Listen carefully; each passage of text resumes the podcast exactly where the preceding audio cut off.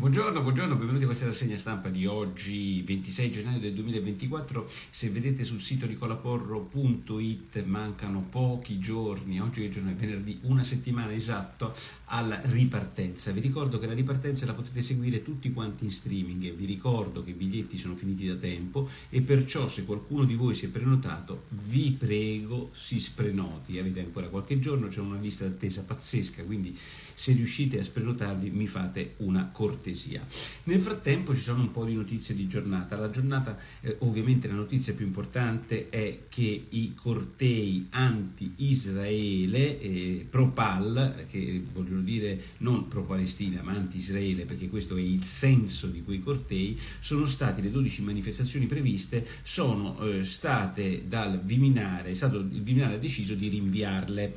E devo dire la verità che su questo ovviamente eh, sono tutti abbastanza concordi. Io vi cito tra tutti il manifesto. Il manifesto è un giornale che è iper pro-Palestina ed è iper contrario a quelli che loro considerano crimini di guerra commessi dagli israeliani a, a, a Gaza, quindi è uno di quei giornali che non può essere sospettato di avere come il sottoscritto una, diciamo, eh, una visione come posso dirvi, molto filo-israeliana. Il punto è che lo stesso manifesto nel fondo di pagina 1 oggi dice che il paragone tra l'olocausto e qualsiasi altra nefandezza della storia è una cretinata. Ci sono tante altre nefandezze che sono state fatte nella storia e l'idea di voler ehm, eh, ehm, eh, quindi eh, nel giorno della memoria convocare queste manifestazioni è sbagliato. Cioè lo stesso manifesto sostiene che era una follia potersi, eh, poter manifestare in queste giornate. Io sono del tutto contrario, ve lo dico, alla, eh, al divieto di manifestazione. Ma non perché a me piacciono le manifestazioni, le manifestazioni mi fanno orrore, soprattutto queste manifestazioni pro-pal, le bandiere palestinesi, ma come quelle ce ne sono centinaia di altre di manifestazioni. Ho sempre eh, trovato le manifestazioni una cosa ehm, eh, ributtante, soprattutto nei confronti di Israele e con quelle orribili eh, bandiere. Quindi vietarle, secondo me, però è sbagliato. In questo caso però il governo è stato molto abile come Piattetosi, non ha vietato le manifestazioni, ha detto ragazzi manifestate, fate quello che vi pare, però non lo fate nel giorno della memoria. Ed è una scelta, quella del governo, secondo me sacrosanta eh, e ben eh, organizzata che peraltro secondo me oggi, eh, leggendo anche il manifesto, ha un plauso abbastanza eh, coll- ehm, diciamo eh, generale. Alessandro 85 eh, 69 è andato a vivere in Palestina, chi difende questo Stato antidemocratico. Sì, anche prima del, di Israele, diciamo, degli attacchi di Israele, bisognava andare a vedere lì come funzionava con, con Hamas che governava. Tra l'altro Hamas che è l'unico che fornisce i dati e le informazioni che noi ci beviamo come se nulla fosse. A Gaza spari sui palestinesi in coda per gli aiuti. Sono immagini terribili quelle che avete visto ieri, quelle che, di cui parlano quei giornali oggi, ma io vi chiedo, abbiamo imparato qualche cosa dopo quel missile che avrebbe ucciso 500 persone ad opera degli israeliani sull'ospedale, vi ricorderete all'inizio ehm, della guerra? Non è cambiato nulla, cioè continuano a fidarsi delle informazioni che arrivano dall'ufficio propaganda di Hamas, che vi ricordo essere l'ufficio propaganda che riesce a fare quel giochetto sui tre ostaggi, indovinate chi è vivo, due morti e uno vivo. Cioè questo è Hamas, questo è il, è il modo di comportarsi di questa azione di questi criminali terroristi e noi pensiamo che tutte le informazioni che arrivano da questi che fanno il giochetto, la roulette russa sugli eh, ostaggi possono essere affidabili, tant'è che è del tutto chiaro che quelle immagini e quel massacro a Gaza sui palestinesi è stato ad arte, ad arte, questo sì, ad orologeria diffuso e raccontato nel momento non solo in cui l'AIA deve decidere sul famoso genocidio, ma soprattutto nel momento in cui si sta cercando di decidere sulla tregua eh, rispetto a quella guerra. È del tutto evidente che ci sono delle frazioni, fazioni, sia in Israele, ma soprattutto, ma soprattutto tra i terroristi di Hamas, che non vogliono la tregua. Va bene? E nel Mar Rosso intanto il titolo della stampa eh, si iniziano a fare i calcoli di quanto ci potrà costare questo blocco delle importazioni e delle esportazioni per il canale di Suez. E secondo la stampa e la Confartigianato ha fatto questi calcoli addirittura 100 milioni al giorno per la sola Italia. Ehm, e poi c'è la storia fantastica. La storia fantastica, ehm, porro la zuppa bella, ma i cappellini della zuppa fanno abbastanza cagare, dice Giuseppe Scherini. Aia, non ti piacciono? Allora Giuseppe, manda uno schizzo di come vuoi i, mm, i, i, come chiama, i cappellini della zuppa nel nostro shop. Io ce l'ho con un cappellino da qualche parte, insomma, critiche nei confronti del nostro cappellino. Ehm, e l'altra cosa fantastica è questa, eh, questa roba della, della, della, del pezzo di Giannini di ieri, del, com'è che diceva, eh, aspetta te lo devo trovare, i cani che saremmo noi, quelli che non la pensano come noi, i cani latranti, i latrati delle mute dei cani, i latrati delle, delle, delle mute dei cani. E qui devo dire la verità che il foglio ci va con Capone e Ferrara, prende per il culo giustamente il, eh, le posizioni di Giannini eh, ed è straordinario, il, il, il, foglio lo fa diciamo con il suo stile eh, molto sofisticato, Ferrara, quelli di Repubblica fissata chi ha eh, un editore padrone, chi ha un editore ehm, padrone eh, a giornalisti servi e appartiene alla struttura Delta, Sallusti invece ci va bello duro e ricorda come si sia passati dagli il Zeviri di Scalfari ai rutti liberi, così li definisce Di Giannini Sallusti, ex direttore della stampa, dice Sallusti oggi sul giornale, cacciato per il record eh, stagionale di copie perse, cioè eh, la stampa perdeva copie a bocca di barile. Ehm, eh, dai retta a me, metti nello shop il taccuino dove scrivi le notizie per la zuppa, ah è divertente, cioè oggi, questa settimana c'ho questo qua, voi dite dovrei mettere questo qua, ma sarebbe una roba diciamo feticistica quasi mettere il mio taccuino. E, mm, e quindi questa, questi latrati di una fabbrica eh, di, una, di, una, famelica famelica muta di cani eh, ovviamente eh, continua il, il quotidiano continua eh, il quotidiano di, degli Elkan e, e, che cosa ci trova oggi? Beh, oggi fa l'intervista alla segretaria generale dell'FNSI, che io immagino sia il sindacato dei giornalisti. Io con i giornalisti, che ovviamente mi detestano, non tutti, ma che, eh, di cui ho un meritato, come possiamo dire, eh, e ricambiato eh, avete capito cosa intendo, anche per il semplice motivo che facendo questa rassegna in maniera totalmente eh, evanescente, la zuppa di porro, ma anche irriverente, eh, molti giornalisti poi se la prendono, non, comp- non, comprendo, non, comprendo che questa zuppa prende in giro tutti, anche me stesso, non soltanto i giornalisti che spesso cito. E mi hanno detto che al quotidiano nazionale se la sono presi per un titolo che gli avevo preso per il culo per come l'avevano fatto male. Figuratevi voi se io posso prendere per il culo un giornale per i titoli, lo faccio sapendo che io sono il primo che può essere preso per il culo per i miei titoli titoli, ma il punto è un altro. Il punto è che questi si prendono sul serio e il, le, la Federazione Nazionale della Stampa Italiana, che immagino sia il sindacato dove grazie a Dio io non sono iscritto, mai iscritto e never lo sarò, eh, dice che la Meloni delegittima e colpisce i giornalisti. Sentite un po' voi la logica fenomenale di quella che dovrebbe essere la sindacalista dei giornalisti.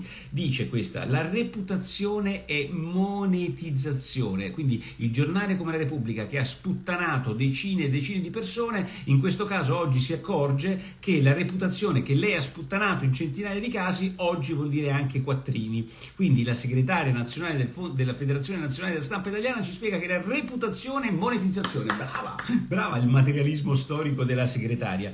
I lettori, se si fidano, ti comprano. Mm, Sai che questa, anche questa non l'avevo capita.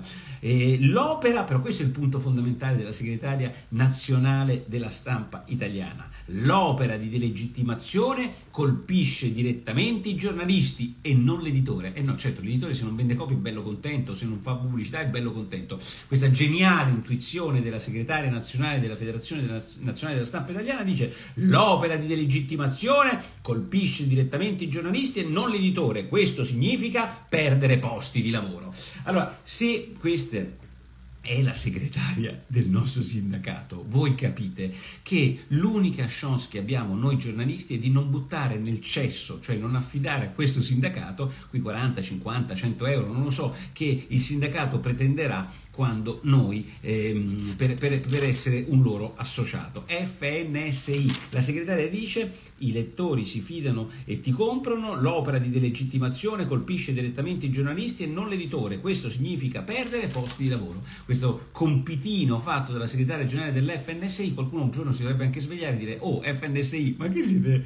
Vabbè, no, ma il modo migliore in un mondo liberale è quello di dire sapete che c'è di nuovo, andate a controllare cari amici giornalisti se vi tolgono la marchetta per l'FNSI FNSI, se così fosse, ragionate su quanto vi è utile questa mh, vostra associazione. Poi il governo ieri fa una serie di scelte, la prima è quella di dare un po' di soldi agli anziani over 80 e con redditi molto bassi e non autosufficienti, quindi insomma proprio gli ultimi della catena sociale di questo paese che peraltro è abbastanza fragile. E dovrebbe passare il loro assegno di accompagnamento da 531 a 1380 euro, un miliardo per gli anziani, titola entusiasta fantastico il tempo.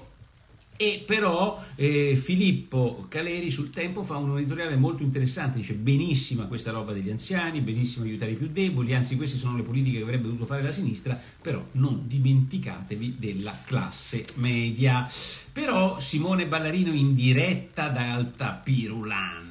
E però su questa roba eh, ieri prende corpo anche una seconda operazione fiscale di questo governo, il cosiddetto concordato, il, fin, fi, il, fisco scende a patti con le partite IVA, che è il titolo più equilibrato che oggi fa, questa volta non fa bene, il titolo del quotidiano nazionale, quindi il titolo più importante. Cosa succede? Che 4 milioni di partite IVA potranno mettersi d'accordo col fisco che gli farà una proposta e il fisco dice tu l'anno prossimo mi paghi sulla base di quello che ha fatto negli ultimi anni 50.000 euro di tasse, 60.000 euro di tasse. Tu puoi aderire a questo concordato e se aderisci sostanzialmente sostanzialmente non paghi più tasse se non quelle che loro ti hanno stabilito. Questo che vantaggio ha? Che lo Stato sa esattamente quanto incasserà. Tu non potrai pagare meno di quelle tasse, e ti assumi il rischio che se ti va male comunque quelle le devi pagare e lo Stato però che cosa fa? Ovviamente rinuncia alla possibilità di prendere, pretendere più tasse se tu vai meglio o se tu hai bluffato nel fisco degli anni precedenti. E questo fa sì che alcuni giornali chiamino questo evasione concordata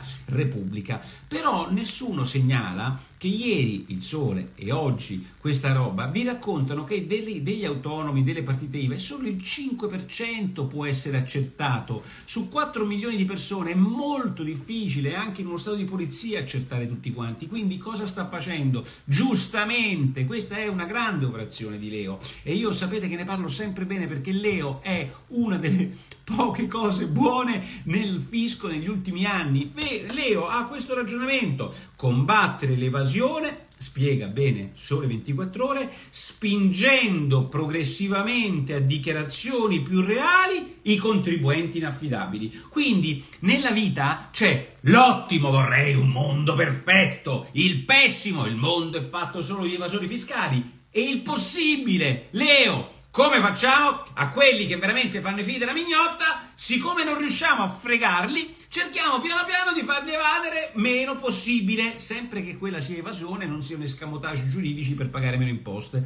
Poi dopo Cottarelli si arrabbia e dice che questa è una cosa che non funziona su Repubblica e tolgono, eh, perché in realtà questo concordato prima doveva valere soltanto per le partite IVA che avevano un ottimo voto in pagella di affidabilità i cosiddetti ISA da 8 a 10 tutti coloro che avevano da 1 a 8 quindi mi sembra che da 8 a 10 su 4 milioni di partite IVA ce n'era un milione e mezzo.